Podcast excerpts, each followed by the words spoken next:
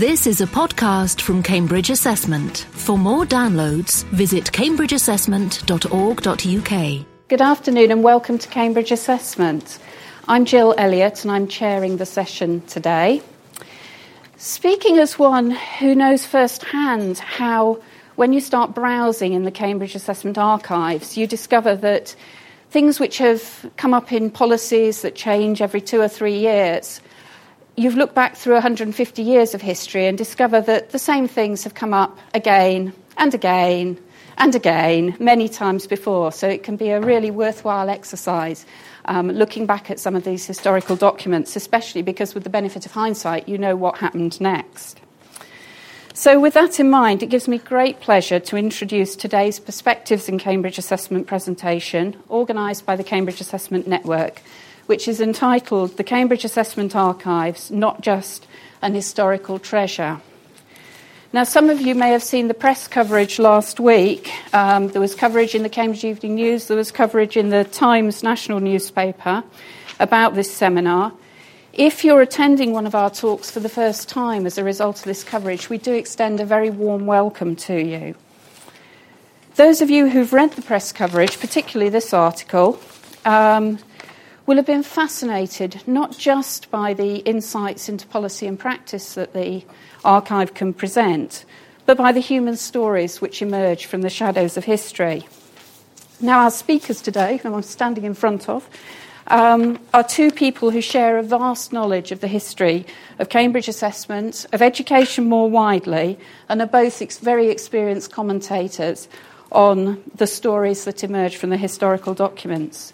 Gillian Cook has been the archivist here at Cambridge Assessment since 1996, during which time she's been responsible for overseeing the development of the archives service into the enormously rich resource it is today. Andrew Watts began his career as a teacher of English, both here and in Singapore, and has worked, worked for Cambridge Assessment for nearly 20 years, including being the first director of the Cambridge Assessment Network. Andrew's now freelance, but we're always very delighted to see him back. Both Gillian and Andrew contributed chapters to the book Examining the World, published in 2008 to celebrate our organisation's 150th anniversary. And there is a, another copy of that book over there for people to have a look at afterwards over to Andrew, I think it is. Well, good afternoon. I'm going to tell you a bit of the story, and then Gillian's going to put in the interesting, uh, thought provoking uh, information that you've really come to hear. And the story of the examination or public examination system in England obviously begins in China. Uh, Chinese public examinations for selecting people for the emperor's civil service could go back about 2,000 years. So they really knew something about exams. And this picture's interesting here if ever we feel that our candidates are rather hard done by. This is an examination village and the candidates were put into those little booths for three days, and, and they stayed for the whole three days in order to take their examination papers in there. So we start with the Chinese imperial exams. And in the 17th century, early 17th century, a Jesuit missionary called Matteo Ricci came back from China, having investigated and understood their culture a bit, and he wrote uh, about this examination system that he'd, he'd seen. That was picked up, the first, uh, I think, recorded mention in, publish, in a published uh, source anyway, Robert Burton in the book called The Anatomy of Melancholy in 1621 refers to these imperial examinations, and actually he suggests it'd be a good idea to have examinations in order order to uh, appoint magistrates and so on. And actually, that's the theme that goes through these very, very important thinkers about the, the modern state and examinations in them. Adam Smith, Jeremy Bentham in the Constitutional Code, J.S. Mill in On Liberty all suggested that examinations would be a good way to select people for government service. And indeed, uh, Gladstone, four times Prime Minister of uh, uh, Victorian England, uh, he is recorded in many places supporting them. And this is a little quote from a letter in which he says The good thing about examinations is that they would uh, replace competition for private favour. It's not who your father knows who gets you into the civil service, but ability. The beginning of the meritocracy, and that's where the public exam system really arises from the desire for a more meritocratic system. So we come to 1858 when the local examinations are formed, started off by uh, Cambridge University and Oxford U- University.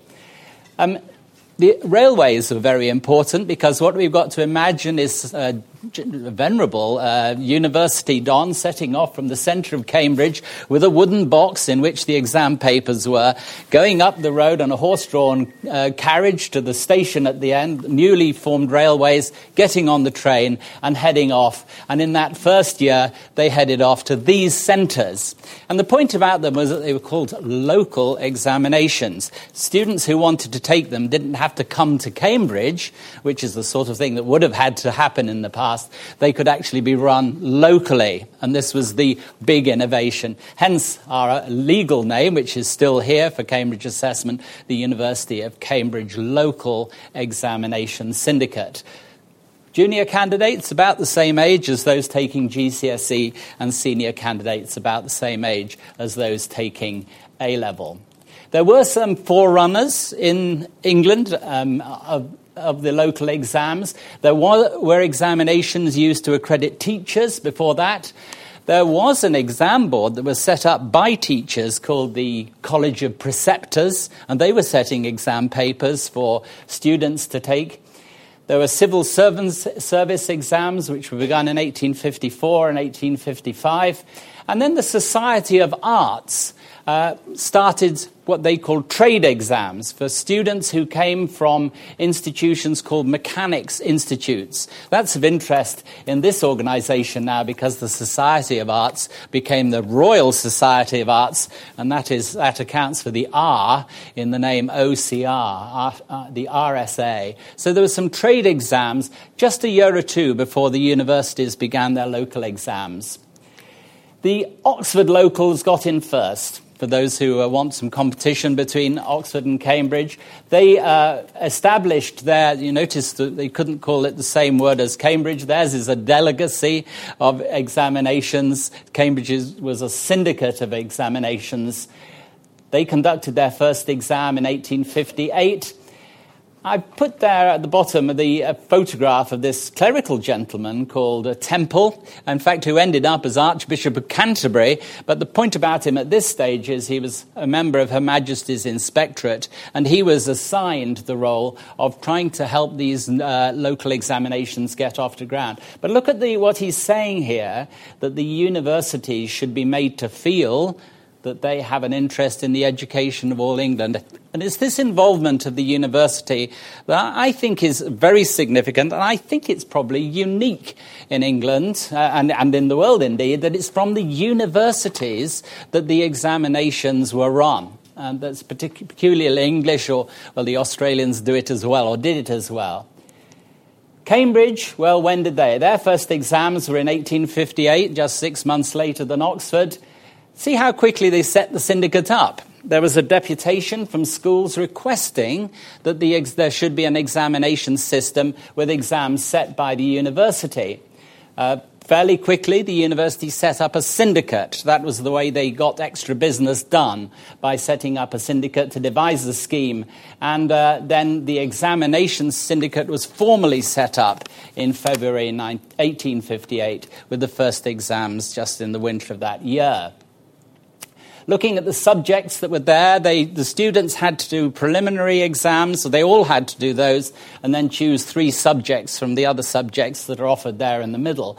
And looking at the list, actually, it's not so very different to the sort of exams that we might see in a, in a, in, in a program uh, at the, still today. That would have been considered a modern curriculum because there's quite a lot of science in there and also because Latin and Greek are there, but they're also modern languages. The exams actually encouraged a more modern approach from the highly classical approach uh, that had gone before.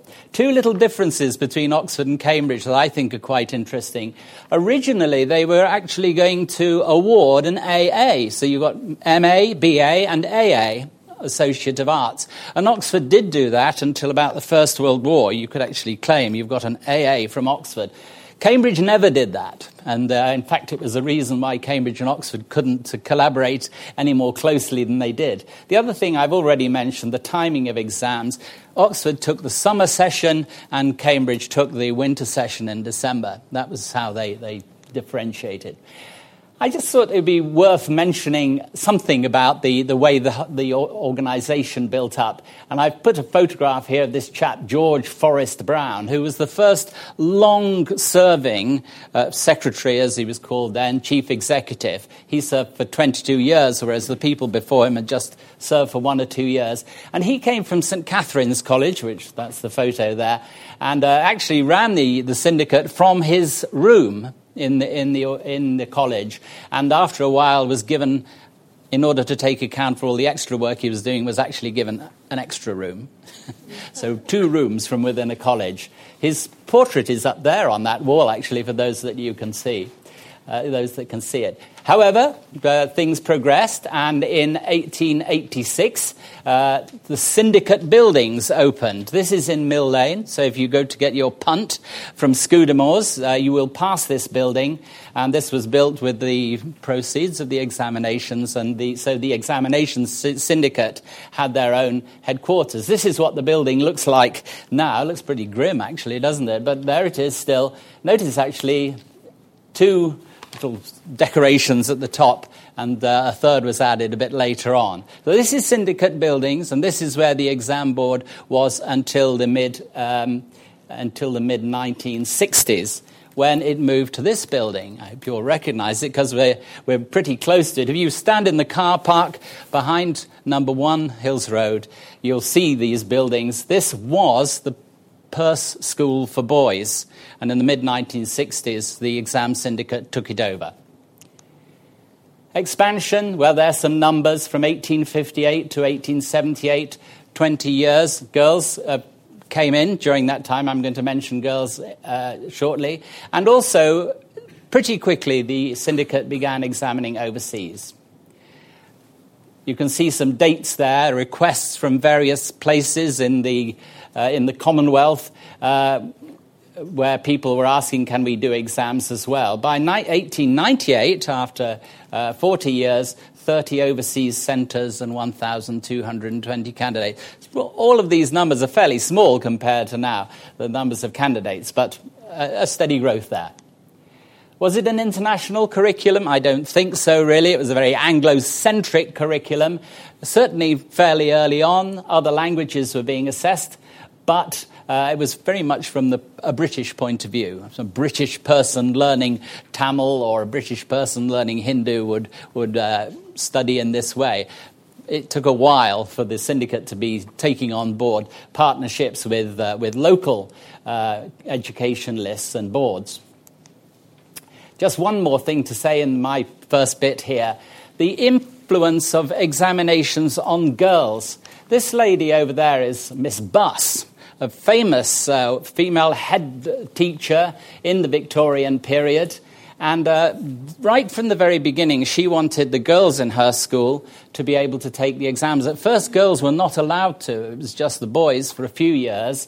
But then uh, after, after in, the, in the 1860s, girls too were given a chance, temporarily anyway, to have a go at the exams. And of course, nobody could think of a good reason why girls shouldn't take the exam. And then they began to find that girls could do just as well as boys, or even better. And nobody could possibly say that girls shouldn't take exams. And the historian J.R. Roach, as you can see at the bottom there, said that this was one of the key levers of actually establishing girls' education in the, in the country, was that girls competing on an equal basis with boys in examination was a tremendous uh, boost for the cause of women's education. Gillian's going to mention women's education later, but that's in her part now. I'm going to stop, and Gillian's going to take over. Um, thank you. I'm going to um, talk about what we hold in the archives in relation to, to the history of Cambridge assessment and uh, show that what we have in the archives represents continuity and change. Um, some of the earliest archives are held at the University Library, um, but the Cambridge Assessment Group Archives holds about 850 linear metres of archives going back to the 1870s. Um, the Group Archives sits within the Assessment Research and Development Division, and it's a rich and surprisingly varied resource. Um, I want to show you what the archives can reveal, showing aspects of, of, continuity and change in this, in this presentation, and later on in corporate legacy and social commentary. Um, in this section, I'm going to divide into three areas. The University Syndics and Examiners is the first area. Um, we were set up as a department of the university um, and still are as a department of the university. It's been a constant presence since we were set up in 1858, but the relationship has shifted um, despite a, an enduring mutual respect. The syndics were and still are the governing body of the organisation. This image shows the opening of the building um, at number one Hills Road, then Syndicate Buildings uh, in 1965, and it was presided over by the Vice Chancellor, Reverend J. Boys Smith, who was the first Vice Chancellor not to be chairman of the Syndics in 1965. The Syndics and the General Secretary, T.S. Wyatt, are wearing university gowns, and you can see the distinction between the, the officers and the, and the staff or the assistants. At the bottom here, we've got an extract from the syndicate minutes, um, which reveal a shifting relationship and increased autonomy for the university. This is taken in 1921, and under schemes mentioned to relieve the VC, uh, the secretary could sign cheques up to £100, um, except salary cheques. And it's interesting to note that um, the employees of the local exam syndicate, as, as was, were university employees up until the 1990s. Um, the syndicate minutes um, are obviously very, very interesting in showing both continuity and change. Here we've got an extract um, that is quite easy to date because of its reference to the school certificate. Um, but actually, in the first paragraph, you can see many enduring features from the syndics. Um, it mentions the special position of the syndics, the long experience, their wide membership. And there's a hint also of a difficult relationship with the government, asking for an assurance that the official views of the university will be sought and taken into account. And this is all to do with the setting up of new type of examinations in actually 1943 when they're looking at the, the abolition of the school certificate examinations and ultimately the creation of the, the GCE exams. As a result of this, um, the secretary of the syndicate was um, Nalda Williams was actually appointed to the committee and was instrumental in setting up the new exams. So, um, to give the syndics credit, that their appeal did actually bear fruit. Um, now, the syndics viewed themselves as um, experts in the field of examining, and justifiably so, because if you look at this list of the syndics and the examiners in 1858, you can see that the syndics were the examiners in many, to, many, to a great extent. Um, you have the, many of the same names Emery, Liveing, Latham, Roby, Lamb, Montague Butler, Hopkins. Um, and I could go on. There are so many similar names across there. Also, the list of presiding examiners who put the, the local into the title of local exams because they went and took the exams. And many of the three lists contain similar names. Um, the process of examining itself um, was not dissimilar to how it is today. Um, standards books reveal that the process of standards fixing for specific subjects was carried out after each set of exams. Even in the 1880s, standards clearly was um, the standard setting was clearly quite a, a rigorous process, um, as you can you might be able to point out at the bottom of the asterisk here, it says uh, examiners were equally divided as to whether or not there should be a difference of standard according to the number of subjects taken. Um, and this is in, in, our, in our standards book from, the 1880, from 1882. We also hold examiners' books which include comments about the examiners, many open and critical, um, despite the perceived high status of the examiners. So they were also judged. And at the bottom there, we've got the extract from 1902, marked papers without having read the schedule, It's a bit, bit dodgy there. And uh, most of the first draft of his paper, um, this is the history of, um, of the British Empire, was outside the set period. And in other respects, the instructions were disregarded. So um, I think that, that examiner didn't, didn't last long. Um, looking more recently, this is an, an, image of examiners in the 1980s and a comment taken very recently from an examiner of 50 years. Um, interestingly, within living memory, the, the, the difference between examiners um, um, then and now probably looks more stark than it did from the earlier illustrations from the 1880s. Uh, second section is examinations, which is in some ways the essence of the um, of the organisation. It's worth noting that for the first 140 years we were considered an examination board. Um, these are two examples of question papers, both history question papers. One is 1907 and the other is an um, IGCSE um, examination paper from 1989. So both history papers aimed at under 16s for overseas candidates. The Cambridge junior paper in 1907 was the same paper set for overseas candidates and for UK candidates at that time. Um, candidates had to choose from the history, a paper from the history and geography section, and they, were, they had to choose from history of England, Roman history, or history on the British Empire. The question, um, the question paper might look similar to question papers today, but in terms of length, style, mark allocation, there are no no suggested um, expectations on the 1907 paper compared to the 1989 GCSE one. In 1918, the first regulations um, of the national exams were published. Um, what's interesting here is that um, UCLES is starting to lose its, its, autonomy, and this becomes apparent in the regulations as um, you can see a, a, form of resistance to the imposed national regulation and UCLES notes that the candidates need to enter for both types of examination. It says candidates for the junior school certificate must enter also as candidates for the junior local exams. Um, and in 1951, the school certificate, the first national exams, were abolished in favour of the general certificate in education. Here we have a list of the um, of subjects available in 1958. Um, there are a number of interestingly different subjects listed in, in 1958, um, although some of them do look familiar. There's navigation, there's Bible knowledge, engineering science, agricultural science. There's also Latin right that there at the top. Um, the other image shows economics and public affairs A level. Um, there are questions that are relevant today um, that you could answer. Certainly, question five on the index of retail prices and reflecting changes to the purchasing power of the pound, um, which you could, in theory, ask as a, as a current question, a contemporary question. Um, processing candidate results.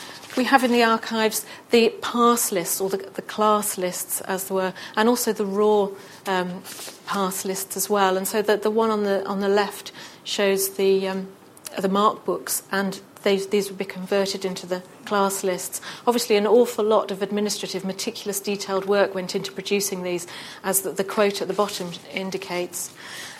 The exams were actually graded similar to degrees in terms of honours and ordinary levels, class 1, class 2, class 3, and were ranked accordingly on the pass lists. And we have the uh, results going back to 19, going up to 1950 in the group archives.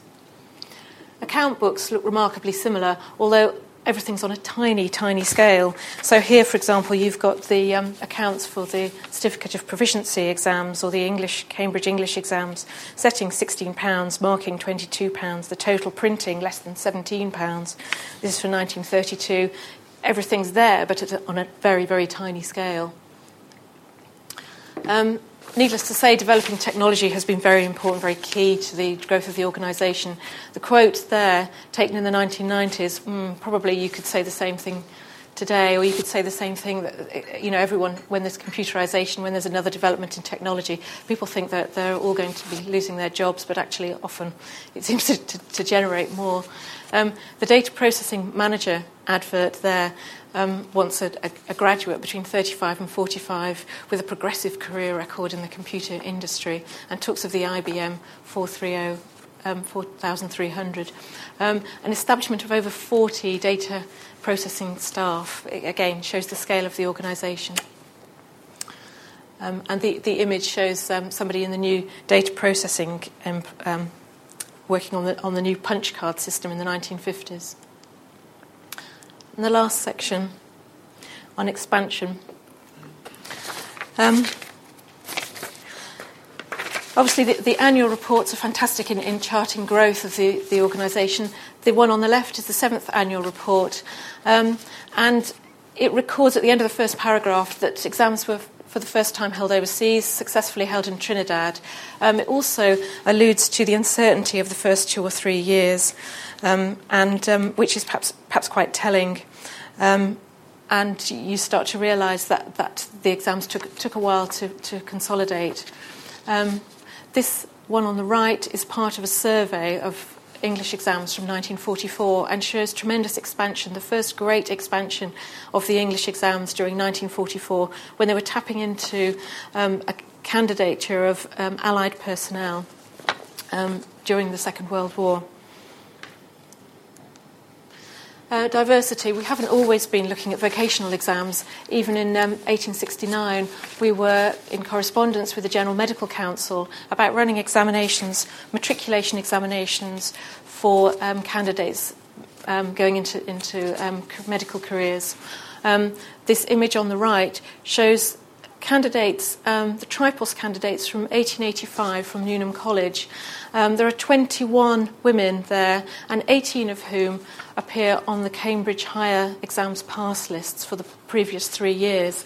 So most of the candidates there had been through the Cambridge Higher exam system, which was set up um, predominantly to um, examine women aged 18 who were going on to become teachers.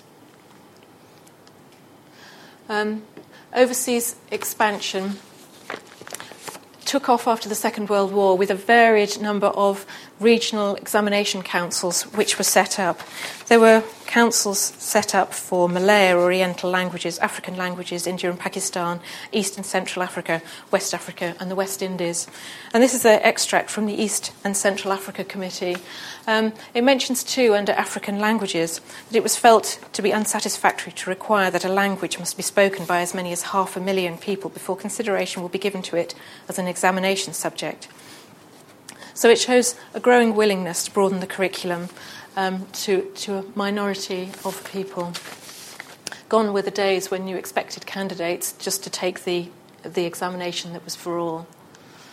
Um, after the Second World War, there was a move to localise from uh, overseas examinations councils, and the West African Examinations Council, pictured here, um, was the first to achieve localisation in 1964. There's a ex- uh, picture of the headquarters in Lagos. Um, there are examples of question papers as well. There's a, a geography question paper, which is interesting in, uh, in its target audience as much as anything. Um, it was for candidates in Nyasaland and um, Rhodesia, which of course you know Zimbabwe and Malawi today. So it, it, dates it instantly. The the one in the middle is a qualifying test for Malaya, which candidates had to pass before taking the Cambridge exams. Um, we've also merged with other boards during the 1990s. There was a consolidation of the exam boards in the UK, and we merged with other boards of Oxford, Oxford and Cambridge, and the regional boards of the East and West Midlands. They brought their own traditions um, and legacies, and in this case, we've got the MEI Maths, which is Mathematics in Education and Industry project, um, which was begun in 1964. And these are, are, the minutes discussing the development of the single A level maths in 1965. It states that the MEI syllabus is middle of the road between normal and SMP, but the presiders think it too heavy. But many boys, boys you know, rather than candidates, um, will have done the MEI additional maths at O level. And uh, this has this grew and developed, and of course, you know, there's an example of a paper from 1997. So I'm coming to the end of this one now. Um, I think you could agree that certainly from those examples, there's continuity and change. The logos, top and bottom, show how dramatically things have changed. But the comment in the middle, I think, is, um, is very pertinent, shows that there are similarities, that we are still essentially doing the same, same sort of things and um, we have the same sort of accountabilities. So um, thank you for listening. And I've now got a quiz, short quiz, which um, I thought you might, uh, you might like to have a go at. Uh, I haven't shown any examiners' reports in either of my presentations, but I think they're fascinating, yet uh, largely underused area of the archives. So I've set the short quiz based on the examiners' reports. Um, extracts from the examiners' reports over a 150 year period. Um, and needless to say, um, the point I'm illustrating is, is continuity and change. And, um, and some of these are, if you like, deliberately obscure, so they, they, it will be quite difficult, and I don't want you to take this too seriously. Right, okay, so the first one. Um, any ideas? What? Any years? Anyone want to have a guess at any of the years? 27. 27. No, that's 1989. German A level. right. Um, second one. The chief causes of failure. 19. Sorry? 1877? No. 1927. Geography junior exams, that one. Right, the next one I think is probably the easiest of the lot. The result. 77. Sorry? 1877. Yeah, well done. Yeah, spot on. Yeah, so that one's 1877. I think the, the, the Latin is the giveaway, and the sort of the um, the short, sort of brief damning of the candidate is probably a bit of a giveaway for that one. The too often question to the handle was incomplete or hurriedly sketched. It's a woodwork exam. Uh, 59, yes, that's right. Yeah. Um, it's getting easier, isn't it? Because there aren't so many years left. Um, so, see uh, the, the, next one in the uh, description of experiments, the instructions given were often incomplete, and the essential steps required to obtain. It was 1902, senior exams for 1902. So the last one, of course, is the 2011 one, which again, once again, it should be noted that the best answers were those fully responding to the questions. If they just, you know, um, quoted the last 150 years. So there we are. But what is amazing is that again and again it's saying, why don't the candidates read the question instead of just regurgitating everything they know? And all those different subjects and different levels. So, looking at the, the role of the archives, I want to look at uh, corporate legacy and social commentary. I want to try and prove that the archives does both. Um, quickly looking at corporate legacy, I think any archive worth its salt is going to be able to achieve this. Um, so we have the sort of things in the archives that one would expect in, in any self-respecting archive. Um, we have graces, which are university laws, and this is the grace for the setting up of the archives in 1850, setting up of the setting up of the uh, local examinations in 1857. Um, we have governance and legal documents. So we hold um, the syndicate minutes, as I said, the, the, governing body minutes, and we hold, we hold um, property deeds. Um, we hold the regulations, which are to many extent at the core of the, the sort of essence of our accountability to the candidate. Um, yes, they change very, you know, hugely from 1858, as the first regulations show, to these in 1995, but they are still the regulations. Interestingly, um, the, the comment at the bottom there that the candidate, any candidate to the examinations will require to pay a fee of 20 shillings. If there were any doubt that the examinations were open to all in those first years, um, I, um, I, looked up the affordability of 20 shillings in 1858 and it came out as about £900. So the exams were clearly not aimed at, at all. Um, outreach, early forms of outreach. Here's an um, exhibition from 1902 um, sent to Paris, which shows the extent the examinations had grown just in the first 50 years. And this is an organisational diagram from 1965. Um, looks like it working, needing improvement, but was actually published in a, in a, in a public document. Um, annual reports and statistics, again, crucial for an organisation to give you a snapshot in time, but also in the completeness, show you the progression of an organisation and its development, um, which again we hold in the archives in the, in the reading room.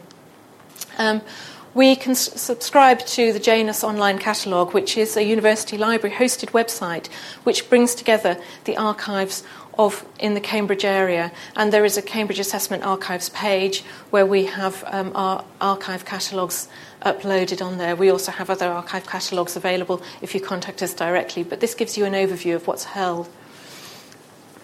So now, having looked at the corporate legacy, um, I want to interpret those into um, social commentary. So I've, I've, shown these, these two images. Um, the top one showing the volumes in the archives, and interestingly, that is all the staff in 1953. Every, not, not you know, from one area, so it's the whole of what you like, you know, UK, overseas, Cambridge English exams, all of them together. So I've run on ahead of my notes.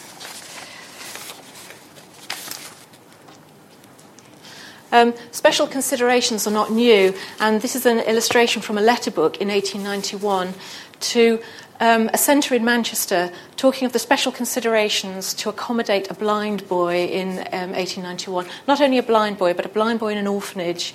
Um, and uh, it, it, states we are prepared to authorise his answering the questions in the Braille type. Someone will have to prov- be provided who can sit beside him and read him the questions as he reaches them in turn. Um, I looked up this, this particular candidate, and he appears on the pass list for that year. So he carried out the exam and he successfully passed, um, which is a, a, really nice story and shows that um, there was a certain amount of compassion in the exams, even in the early days. Um, staff news. Uh, we hold staff news um, in the early um, annual reports, which is a very useful snippet in the top there as an, as an example from the 1970s. Um, and then we introduced a staff newsletter in 1958, which, um, which here we, have got this um, panel, and it was written by J.L. Brereton, who was the, the, the then secretary. Um, who says, In this modern age, uh, there are many experts at hand to advise about machines and building, but few to help in the more vital questions of human cooperation on which all else depends. They're starting to um, look at the um, nurturing of, of the staff as an actual body. And this developed into a staff newsletter um, as an extract down there at the bottom, which is very dated because it has a recipe for angel delight in it, but uh, we're using angel delight. We have some correspondence in the archive, notably some letters sent to John Neville Keynes, who was our secretary and the father of Maynard Keynes. Um, he was our secretary in the 1890s, and he received and kept slightly quirky correspondence. Uh, this particular letter I'll read out because it is particularly interesting. Uh, I know my examinations are bad, but if the considerations that I am a foreigner, an Italian, and that I, am, I extremely want a certificate as a title which may be useful to me and get me some place for English teaching in Italy, I can modify, can modify the judgment of the examiners. I entreat you to lay them before the Commission. If I could have this certificate, all my troubles should be at an end. The, the, value it has would soon enable me to teach English, at least in private families and later on in schools. I feel sure I shall not use it unworthily. Now, I think as a social commentary, that has a comment on so many levels. The value of the Cambridge certificate, you know, as a title, useful to me. The perceived status of the foreigner, you know, he says, uh, I'm an Italian. Um, the standard of teaching expected in schools as against private families. You know, he only wants to get into private families, who are obviously low grade, and then eventually into schools. Um, the status of the examiners. You know, I entreat you to lay, lay this before them. And the misunderstanding of what the examinations were for. Also, I think you could comment what's the thinking behind the letter's retention and inclusion in Keynes's scrapbook? Did he keep it as a serious reminder of accountability, or was it as some humorous, light-hearted entry? So, uh, the impact of war. I've chosen two question papers here looking at. Um, at the examinations during the war. One's a school certificate in European history for 1942. Interestingly, the um, curriculum of history in the 1930s only went up to 1914. There were no questions on the First World War at all until 1942, when the regulations stated that the syndicate were prepared to consider an, on application the provision of an alternative paper on European history 1871 to 1939. There were obviously candidates because the paper was written. And the paper not only includes why was Germany defeated in the, in the Great War of 1914 to 1918, but also a question on the collapse of France in 1940, which actually out of the, the period that it was supposed to be. Um, this physics paper, uh, this question was spotted by um, researchers from the physics department at the university. Question five um, Why does the note heard while a bomb drops, um, drop in, while a, a a bomb falls, dropping pitch as the bomb nears the ground. What sort of question would you ask? You know, you wouldn't ask 16-year-olds nowadays. Well, no, it's it's advanced standards, so it's higher. You wouldn't ask candidates these days the, the sound intonation of a bomb dropping near the ground because you wouldn't assume that they'd, they'd know about that. Um, also, the questions in context. The senior hygiene paper, just at the end of the First World War and after the flu epidemic. There are questions on, on alcohol, um, avoiding typhoid, uh, the safety of tinned meat, and also ventilation. I think very um, pertinent to the time. The O level paper in 1976 refers to industrial unrest and the car industry, although it was surprisingly hard to find something that, that was relevant um, to everyday life in, the, in these English O level papers. It wasn't so hard to find the hygiene paper. Um, contemporary sources in the archives, I think, are, are, fantastic. We've got this extract from the Journal of Education in 1893, which condemns the exams, indefensible that the timetable should um, require candidates to be working through the night, so many hours. So it's seven and a half hours of paperwork in one day and then um, a practical exam at night. And also, what is so fantastic is that we've actually got the timetable in the archives to actually prove, to show alongside the article what the candidates were required to do. So I think it's great when you can match things up from different areas like that. There are also incidental comments. Um, on the left, we've got some reports of headmistresses. Um, conference, which is interesting in itself, but what's particularly interesting is the asterisk at the top refers to this comment at the bottom. This is 1917, and it says that the, uh, one of the committee members was late at the meeting um, because of a um, um, because of a serious air raid in London. So you can date that and time that and work out what was going on.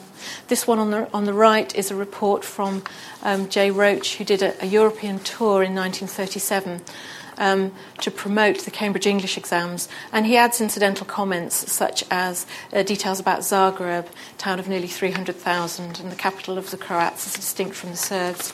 Again, this is, this is 1937. Really useful, really nice in, incidental comment. Cultural stereotypes are um, abound in the archives, but particularly easy to find within the Cambridge English collection. Um, there we've got an example from the British Life and Institutions paper from the Certificate of Proficiency in English. Um, questions um, on licensing laws, for example, on page 13.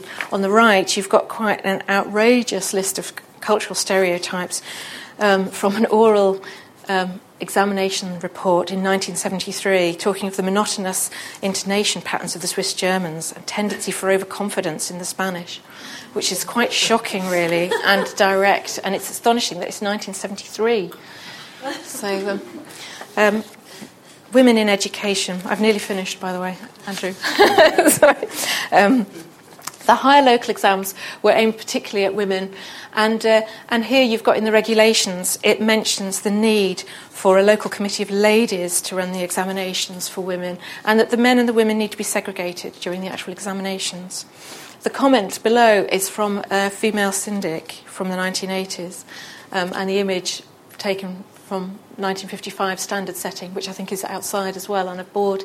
Um, but I think you know you, you can pick up so many things of what, what was expected, what was perceived of women. In the last couple, I just want to highlight um, the use of, of, photographs and photography, and obviously photographs are, are, not prevalent in the archives, very particularly the older photographs. It's not a very photogenic organisation, being an exam board, um, and we are desperate to acquire as many photographs as, as we can. Um, this one you know, a lovely photograph, but we don't really know much about it. We guess it's about 1910. It's, um, it's got a comment Shanghai with a question mark on the back, so I don't know, maybe it was taken in a Shanghai schoolroom.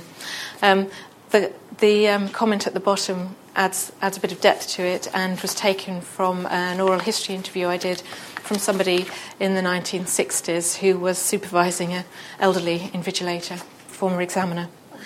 Um, moving on, obviously, from that comment, oral history adds a lot of depth and interest and um, colour to the archives. And it's great to be able to talk to people about what they know, um, about what went on during the, their time, and, and it adds an extra dimension.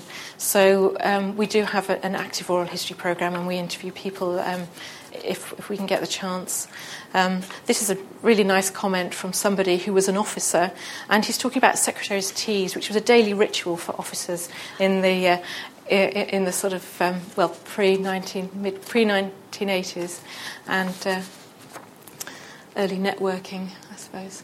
So here we are, Cambridge Assessment Archive Service. Um, do come and visit us. Do write if you have any queries, and um, uh, we can then accommodate you as a, as a researcher to come and use the archives, either at the reading room or come and um, make an appointment and actually go through the catalogues and we can produce archive material for you. I'm going to hand over to Andrew, who's going to do his part two. Part two, that's part two of what I'm doing. Don't worry, we're, we're we are aiming to end at five. This isn't just part two, this is, this is part four, actually. Um, really. I, I, would like to, to, to have some thoughts about, well, what, what's all this amount to, and reflect on what we've heard. The first thing that I would want to say is that examinations in this country grew as a result of demand from schools. The schools wanted an external standard and I've got here a few schools from the early 19th century. And at that time, they were often referred to as middle class schools. They were the, the very posh public schools, they were for the upper classes. And I'm afraid for the lower classes, they were simply elementary schools. And it was assumed that those children would leave school at 13 and 14 and wouldn't have any secondary education. But there was a large body of so called middle class students who were going to all sorts of small schools uh, whose standard was somewhat dubious. This is Warwick Parish Church, and in the corner there was a little door, and the kids went into to a school that was in, run in the church. This was an old grammar school in Chelmsford, not looking in very good shape in the early 19th century. And this is actually a very famous school. If you've read Jane Eyre, uh, it's the school that Jane Eyre goes to, and it was actually based on uh, on, on the school where her, the author Charlotte Bronte went to school. Horrible school, actually. they were treated treated very badly. Uh, it was just the home of the local vicar. I think at that time, actually, there may be, it may be correct to say there were more schools in England then than there are now, because there were so many very small ones, and the standards were not good.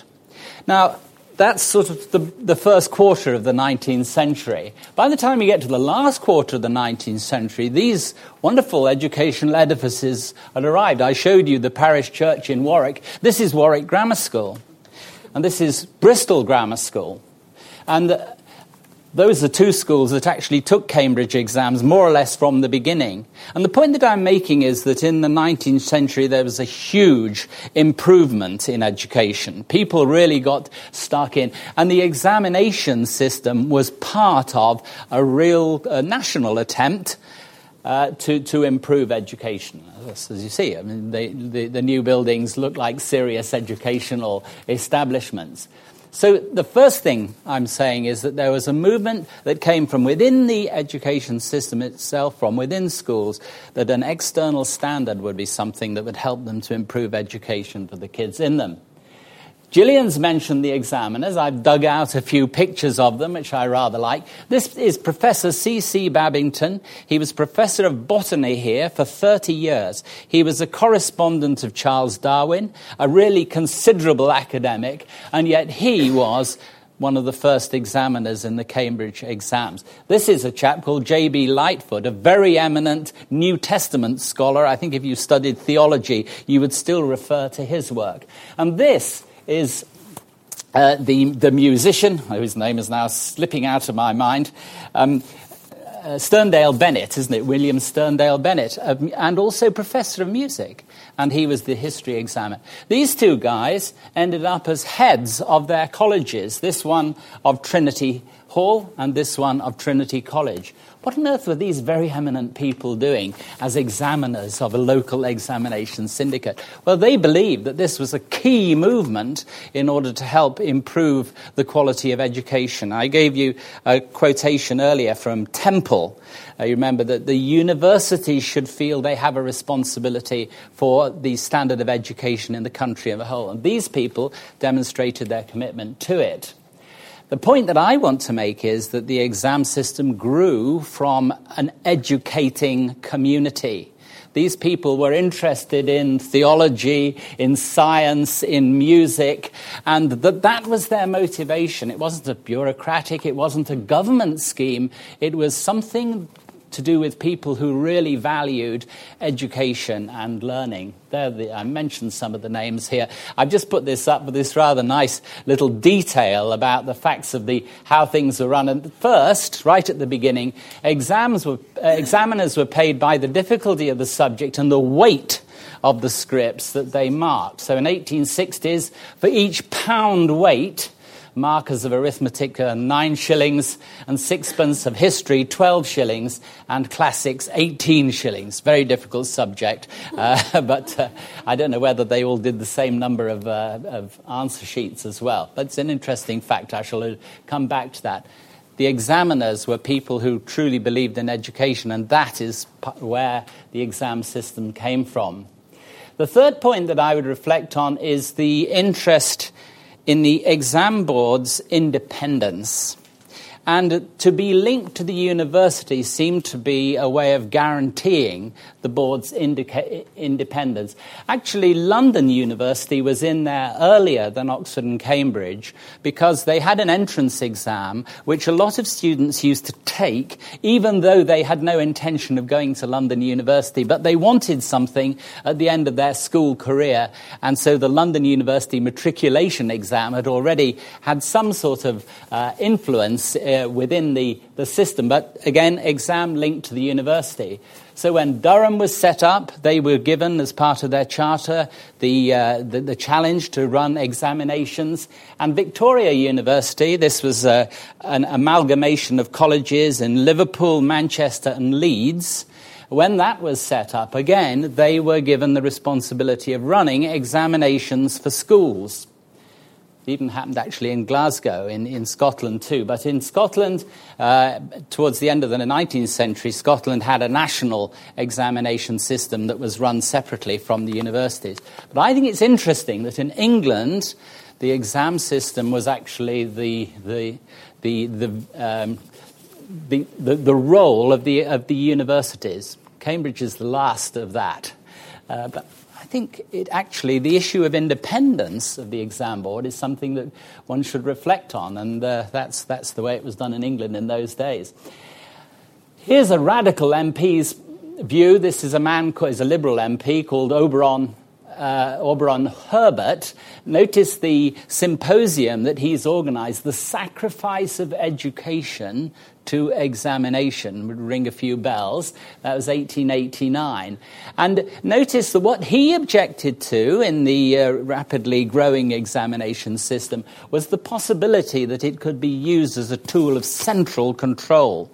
And what he wanted to see was a society in which independent institutions were able to uh, thrive and to innovate and uh, not to have everything, uh, as it say, centralized. I don't know what Nick Clegg would think about this as Liberal Party policy now, but, um, well, yes, he might, might approve. But um, the independence of the exam boards is the point that I'm making here. One of the things that fascinates me looking back into the 19th century is that all the criticisms that are made of the exams now were made then. So you can't read anything new if you go back to 1860, 1870. They will have been complaining about the sort of things that people complain about now.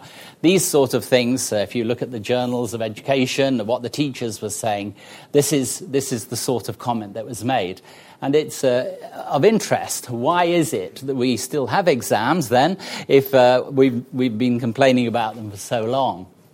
The government, of course, has tried to, to, to respond to the criticisms.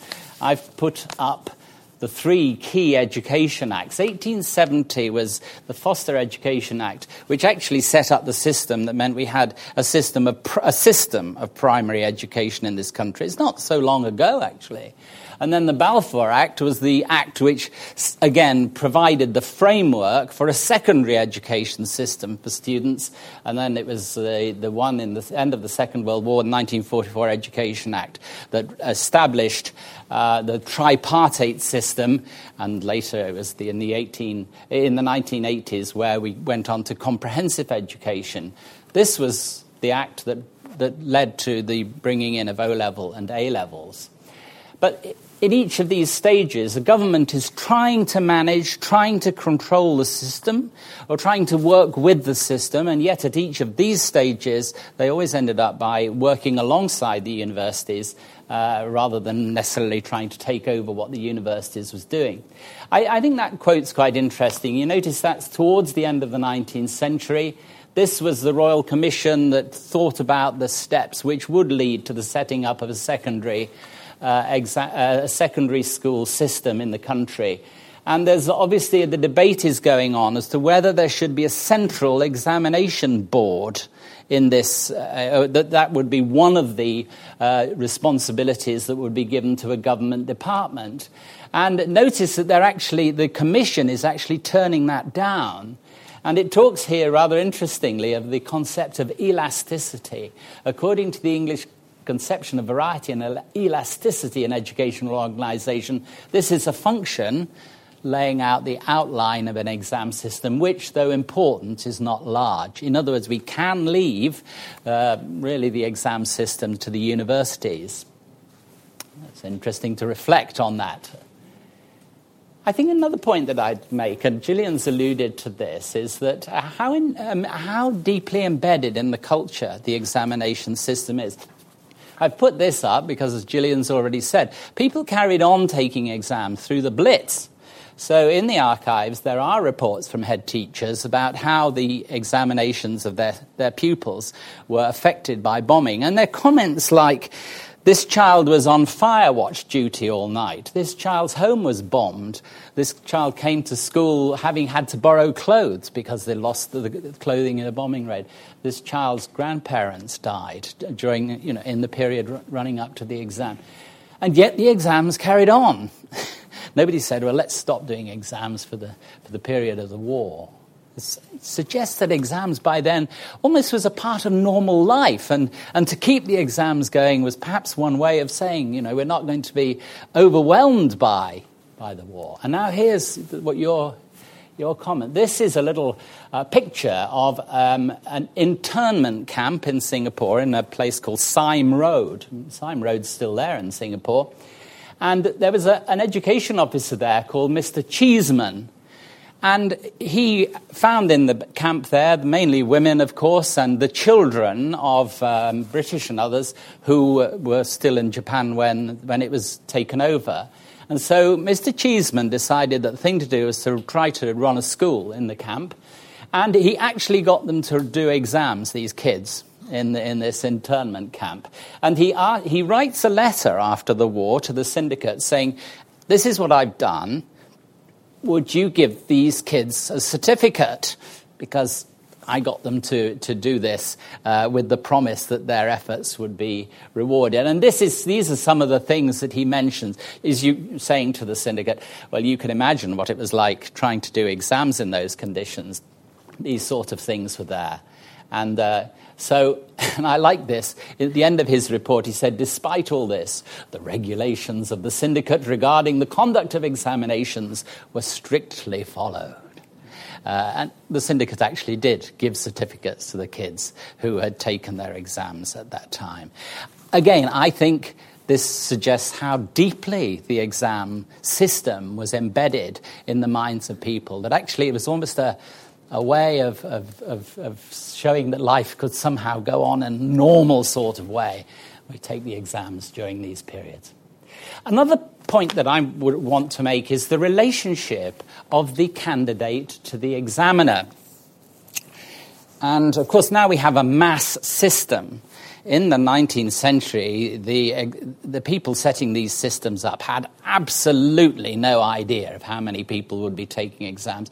They certainly didn't imagine that all secondary students would take the exams. They thought that a minority would, in fact. But you have this rather nice letter, which I'm going to read to you if you can't read it out. Um, uh, this is a, a, student, it must be a boy, I think, at the end of a, of a boarding school term coming up to Christmas not doing very well in the exam, I'm afraid. I'm sorry I have uh, do such a bad paper, but I never did know much trigonometry. we are all rather excited today since all the other boys have gone home this morning while we have had to stop till now for the exam. So you will be able to understand under what conditions we are doing your exam when you have learnt that we have been here 14 weeks on Monday at a stretch, and that we will be in the train in a few, uh, few hours. I don't suppose I must wait to write any more, but wishing you a Merry Christmas and prosperous New Year, I remain yours truly, 4733. no personalizing note to the examiner. Then, P.S. I am sending you a few blank sheets since I believe you are paid by weight.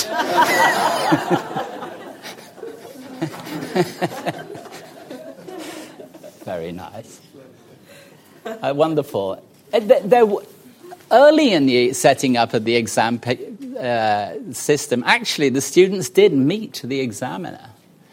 Um, there were people who argued that that was one of the good, good ideas about taking the exam, that you could meet the examiner. And very early on in the Society of Arts exams, which later became RSA, they actually had the idea that the students would not only do written papers, but they would actually have an oral paper with the exam. Well, it's impossible, once it started to grow, to carry on like that.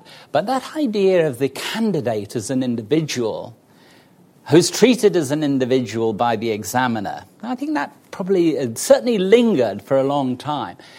What's the situation now in a mass exams system when the, uh, when the number of candidates is so enormous? Can we in any way hold on to something about this kind of active communication between the candidate and the examiner, or have we lost it? That's an interesting thought for you to, to contemplate. So there we are. The exams were a, a demand from within schools for external standards. They grew from within educating communities. I'd include uh, the vocational uh, examinations of the Society of Arts in that. There were communities of people teaching people chemistry or whatever it was that they were learning in the mechanics institutes. These were the people who wanted to set examinations. Throughout the English system, there's always been this idea that it's a good thing for the exam boards to be independent, and that's why they valued the link with the universities. The criticisms have remained and continued, and yet somehow we still have exams. More people take exams every year. There's something about a national commitment to exams, maybe even sort of something international about people wanting to take exams at the age of 16 and 18 to somehow demonstrate what they can do on their own without uh, others necessarily helping them very much. And finally, uh, a sort of challenge that we have in those days a picture of an individual taking the exam, somehow communicating with an examiner. Is that something we could continue to hold on to? Have we lost it? I don't know. Jill, you want to take over, I think. I think it's now five to five, so it's probably about time we brought the formal part of this seminar to a close. And just as a kind of closing comment, I mean, what struck me today listening to you is that it's not just about the content of the archive, it's about people using it and bringing it to life, which is what Andrew and Gillian have done so very splendidly this afternoon. So perhaps we can thank them in the usual way.